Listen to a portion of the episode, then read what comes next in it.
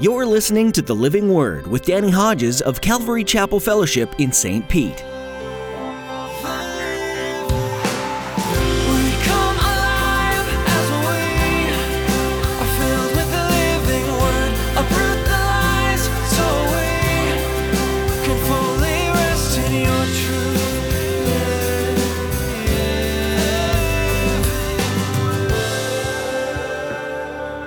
Not saying I'm proud of that. I'm not flaunting the freedom that I exercised in the past. For me, as you well know, it became a habit, it became a problem. It became my go to when ministry got tough. That's a problem. And so now, club soda with a lime, that's mine.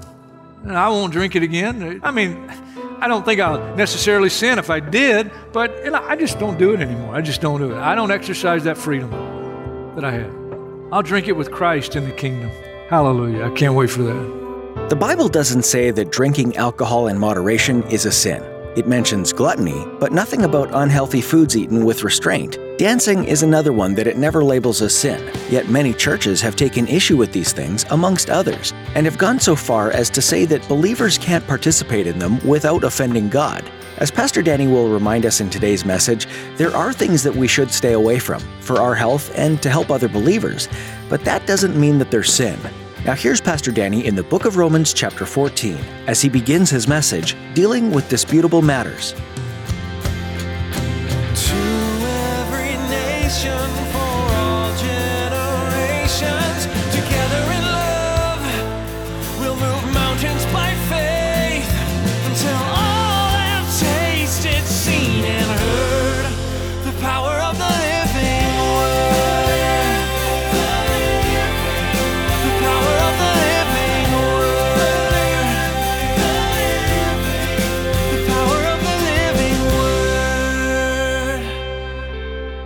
Romans chapter 14, verse 1.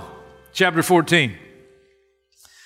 Except the one whose faith is weak without quarreling over disputable matters. That's the title of the message, dealing with disputable matters in the church. One person's faith allows them to eat anything, but another whose faith is weak eats only vegetables. The one who eats everything must not treat with contempt the one who does not, and the one who does not eat everything must not judge the one who does. For God has accepted them. Who are you to judge someone else's servant? To their own master, servants stand or fall, and they will stand, for the Lord is able to make them stand. One person considers one day more sacred than another, another considers every day alike. Each of them should be fully convinced in their own mind. Whoever regards one day as special does so to the Lord. Whoever eats meat does so to the Lord, for they give thanks to God. And whoever abstains does so to the Lord and gives thanks to God. For none of us lives for ourselves alone, and none of us dies for ourselves alone. If we live, we live for the Lord, and if we die, we die for the Lord. So, whether we live or die, we belong to the Lord. For this very reason, Christ died and returned to life so that he might be the Lord of both the dead and the living. You then, why do you judge your brother or sister, or why do you treat with contempt them with contempt? For we'll all stand before God's judgment seat. It's written, Surely as I live, says the Lord, every knee will bow before me and every tongue will acknowledge God. So then, each of us will give an account of ourselves to God. For the Christian, it's called the judgment seat of Christ. Verse 13, therefore, let us stop passing judgment on one another. Instead, make up your mind not to put any stumbling block or obstacle in the way of a brother or sister. I'm convinced, being fully persuaded in the Lord Jesus, that nothing is unclean in itself. Hallelujah. Amen. But if anyone regards something as unclean, then for that person it's unclean. If your brother or sister is distressed because of what you eat, you're no longer acting in love. Do not by your eating destroy someone for whom Christ died. Therefore, do not let what you know is good be spoken of as evil. For the kingdom of God, this is a great statement, is not a matter of eating and drinking, but of righteousness, peace, and joy in the Holy Spirit because anyone who serves Christ in this way is pleasing to God and receives human approval. Let us therefore make every effort to do what leads to peace and to mutual edification. Do not destroy the work of God for the sake of food. All food is clean. But it's wrong for a person to eat anything that causes someone else to stumble. It is better not to eat meat or drink wine or to do anything else that will cause your brother or sister to fall. So, whatever you believe about these things, keep between yourself and God. Now, pause there for just a minute. I think that's ironic that he says, whatever you believe about these things, keep between yourself and God, but he wrote the whole chapter to all of us. And now we're dealing with everybody. Blessed is the one who does not condemn himself by what he approves. But whoever has doubts is condemned if they eat, because their eating is not from faith, and everything that does not come from faith is sin. Did my study, had my notes pretty much together, and then I thought it'd be great if I could summarize the overall issue here. Now, in summarizing the overall issue, that doesn't mean we're not going to talk about it in more detail, but I did my best to summarize the overall issue in the text, and here it is. Gray areas of religious belief and practice that tend to breed differences and division in the church. Not only differences, but we divide over these things. We shouldn't, but we do. There are three specifically named in the text meat eater or vegetarian. We're not talking about for health reasons, we're talking about for religious reasons, but your religious reasons may also cause you to argue for health reasons. And some people do it for religious reasons and say, if you would do it for this reason, you would be healthier. There's a group not far from us a ministry called Hallelujah Acres. They have an actual farm.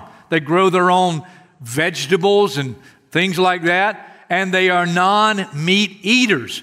But they teach, they teach that God never intended for man to eat meat. And most of our physical problems, they say, are a result of, after the flood, man becoming a meat eater when before the flood he was a vegetarian. Had a lady come to me after a service years ago, and she had gone through their course. She had gone away and actually attended a course that Hallelujah Acres taught, and she came back and she was so excited to tell me that she had done the course and what she had learned. And then she was very disappointed when I challenged her biblically on what they had taught her, and she, as a result, left the church, our church because she believes that we should not be eating meat. If you haven't picked up on it yet, I'm a meat eater. And I don't do it for religious reasons, I do it because I love it. We're going to come back now, but that's one of the issues. and the other one mentioned is religious days. You know, there are some people, some people in our church, and they, listen, some people that they have talked to me, they have written me emails, they have, they have tried to get me that when the religious Jewish festivals are happening, I ought to mention them and let everybody know and tell them you can participate and you can celebrate in these feasts. They're Jewish feasts. That doesn't mean I shouldn't learn about them. That doesn't mean I shouldn't honor them. That doesn't mean I don't know what they are all about. But there are some people, despite the Jewish thing, it's just a cultural thing. There are certain times a year. Lent is a big deal. And some people, uh, you're not celebrating Lent, you're not observing Lent, you know? And there are certain days. There are people, believe it or not, at Calvary Chapel Fellowship, they come to the Saturday night service and they come to the Saturday night service not because they can have their Sunday free, but they believe we ought to be worshiping together on the Sabbath. So some people think one day is more sacred than another, one day is more holy than another, one season of time is more holy than another. And it's not wrong to practice those things, but there are others Hey, today is just as holy as yesterday was, and tomorrow is going to be just as holy as today. You say, You're not answering any questions. Hang on. And then the other one in the text is drinking wine. And there's some Christians that believe it's wrong for a Christian to have a glass of wine, or to have a beer, or to have an alcoholic beverage. I was one of those Christians and a Christian pastor for years that I had the freedom to indulge. I would go, especially in ministry in Europe, especially in ministry in Europe, I would go after a, a church meeting or a conference and I'd go out with pastors that I knew well and we'd have a beer. I'm not saying I'm proud of that. I'm not flaunting the freedom that I exercised in the past. For me, as you well know, it became a habit, it became a problem. It became my go to when ministry got tough. That's a problem. And so now, club soda with a lime, that's mine. And I won't drink it again. I mean, I don't think I'll necessarily sin if I did, but you know, I just don't do it anymore. I just don't do it. I don't exercise that freedom that I had. I'll drink it with Christ in the kingdom. Hallelujah. I can't wait for that. That's going to be the best cup you ever had. And for the Baptist, it's non alcoholic, it's Welch's, but for the others, you know, it's alcoholic. And So we'll be divided even in heaven. Here's the alcoholic crowd, and here's the non alcoholic crowd, and here's the Welch's group. And it's an issue, it's still an issue today. Those are the issues in the text. are you aware there are issues beyond the text? Kosher or crab? I know Christians. Some speakers I've had in the past, some people that we've come. I had a guy do our men's retreat, our men's conference years ago, and uh, he's with the Lord now, but he was a very well known speaker back in the day. Very much in demand as a speaker, great communicator, great Bible teacher, and I had him do a men's conference for us back in the warehouse days. And as I got to know him, he's Jewish background and he's kosher. And some of the things we served at that men's conference, he wouldn't eat because he's kosher. And in getting to know him, I discovered that he believes that all Christians should be kosher, but he wasn't legalistic about teaching that, but that's what he believed. That was his conviction. He believes we all ought to eat kosher. So the other night, it would have been well, if he'd have been with me, you know, I went out, took one of my former associate pastors, he and his wife, my wife and I went out to dinner with them, Pastor Brett Robinson, Calvary Chapel, Palm Harbor. We went to a steakhouse and I ordered steak. And as the, as the waitress was taking away my menu, I just saw, I just saw on the menu lobster. And I said, Hey, could you do me a steak and lobster? And let me tell you something, it was really good. But if I'd have been with this former speaker, knowing what I knew, I probably would not have ordered the lobster because I'd had to sit there and eat in front of him, and that would have been offensive to him. And I would have been acting in love. I would have been flaunting my freedom. Tobacco. Now, why do I put tobacco, comma, the theater? Because in the Victorian era, what was that? Victorian era is when Queen, Queen Victoria was ruling. It was basically uh, the last part of the 1800s, 1837 to about 1901, when Queen Victoria was ruling, and they call it the Victorian era. And there were two of the most popular preachers back in the day. One, you probably know his name, Charles Spurgeon. But there's a second that is less known today, but it was just as well known back in those times. And during the times that Spurgeon had his pastoral and preaching ministry, there was a contemporary that was just as well known and just as much in demand Joseph Parker, congregationalist, great communicator, great Bible teacher. And Spurgeon and Joseph Parker used to be friends. Not only did they fellowship together, they exchanged pulpits. But in getting to know one another, Spurgeon discovered that Joseph Parker attended the theater. And he accused Joseph Parker of being unspiritual because he attended the secular theater. Well, Joseph Parker was happy that he had a comeback to Spurgeon, and his comeback to Spurgeon, Spurgeon loved cigars. It's a well known fact. Spurgeon loved cigars. And so that was his comeback to Spurgeon. You accuse me of being unspiritual going to theater. How about your stinking cigar? Listen, I might, what I'm going to say, I might offend you. I'm not meaning to offend you. I've met some people in the past that used tobacco, Christians. I know some in this church that use tobacco. One of my good friends, one of the first times I had a meal with him, after the meal, he pulled out his pipe. He said, does, does this offend you? I said, No way. Do you have one for me? I didn't say that. I didn't say, Do you have one for me? Because I, I, don't, I don't smoke. But it didn't offend me. It honestly didn't offend me.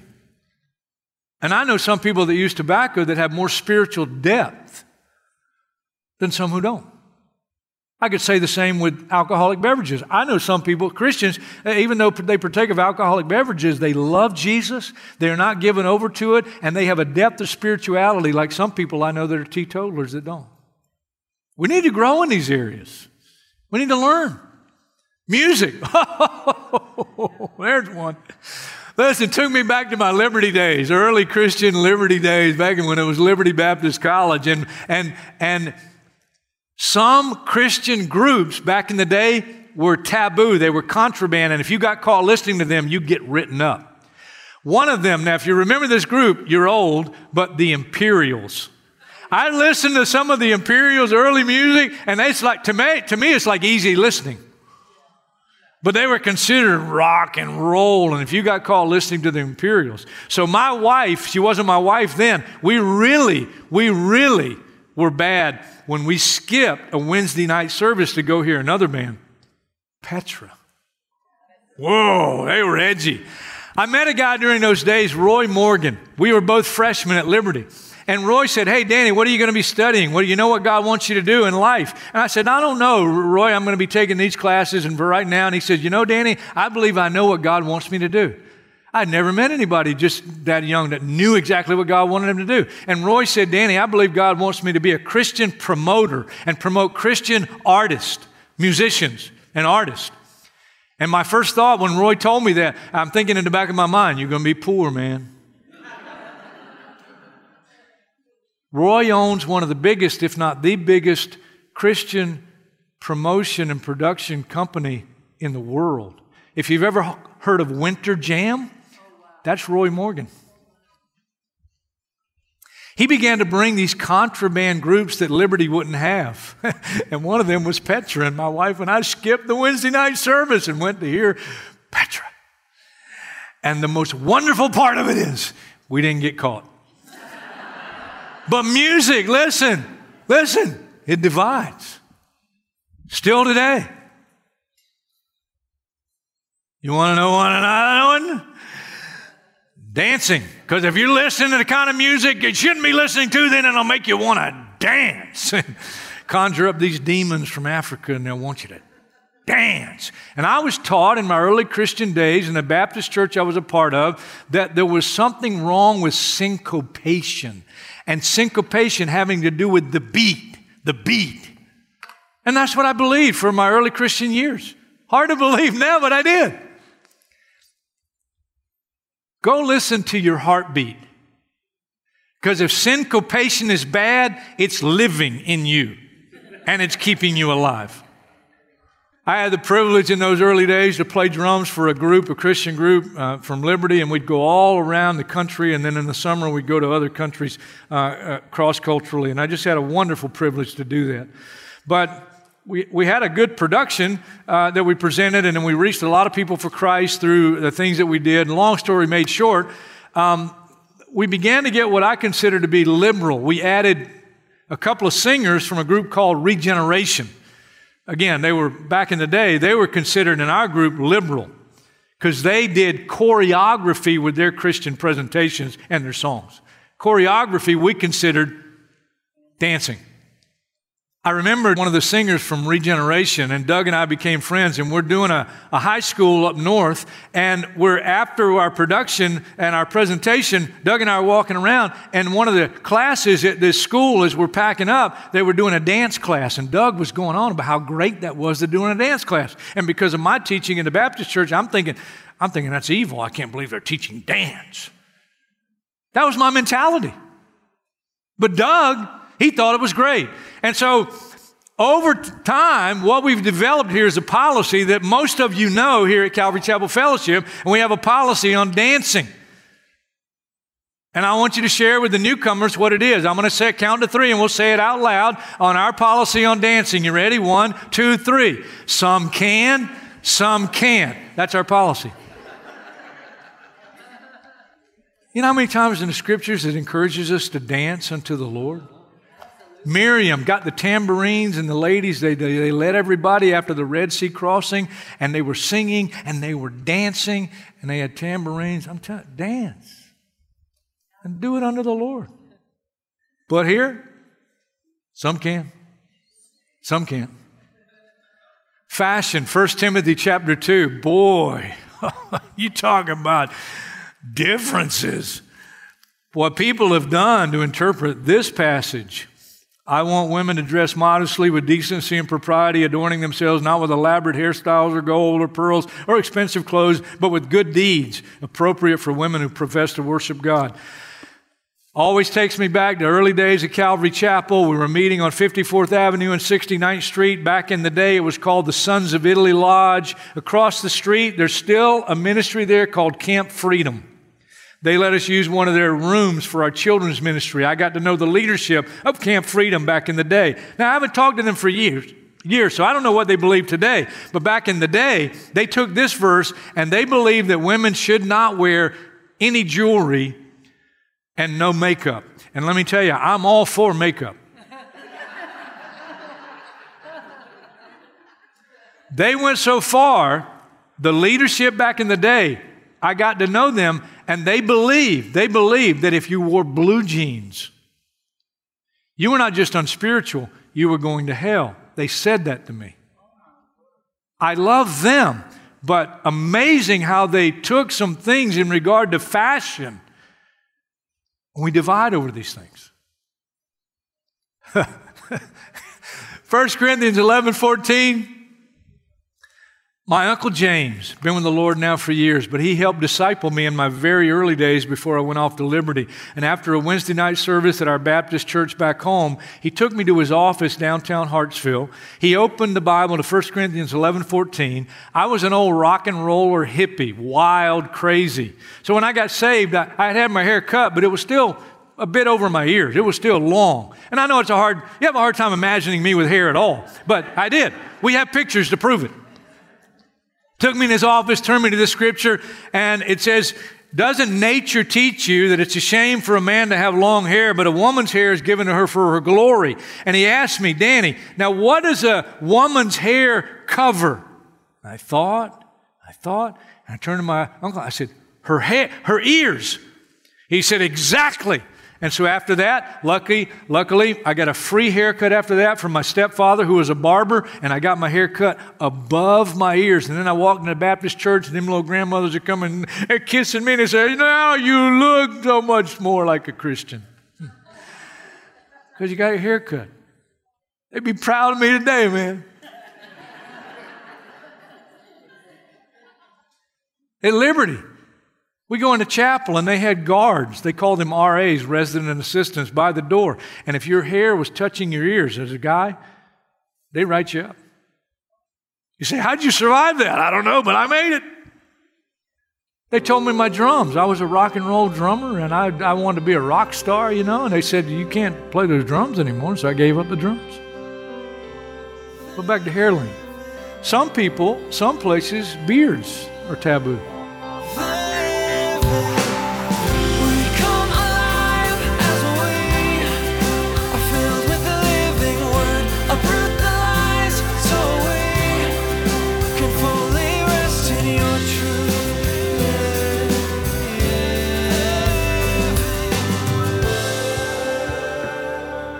Thanks for joining us today to study the book of Romans here on the Living Word with Pastor Danny Hodges. You can hear this message again or more of Pastor Danny's teachings at our website, ccfstpete.church.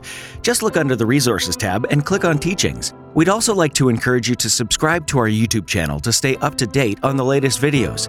If you have any questions, prayer requests, or would simply like to talk with us, feel free to send us an email Our address is info at ccfstpete.church. Again, that email address is info at ccfstpete.church. Be sure to let us know how we can be praying for you when you send us that email. If you're in or near the St. Petersburg area, we would be happy to meet you in person. We invite you to join us for our weekly church services at Calvary Chapel Fellowship. Check out our website for service times and all the information you need to join us. In addition to our in person services, we also live stream each service. So don't let distance hold you back from worshiping with us this weekend. Find out more on our website. Once again, that's ccfstpete.church. Well, that's all the time we have for today. Be sure to tune in again next time as Pastor Danny continues to teach through the book of Romans right here on the Living Word.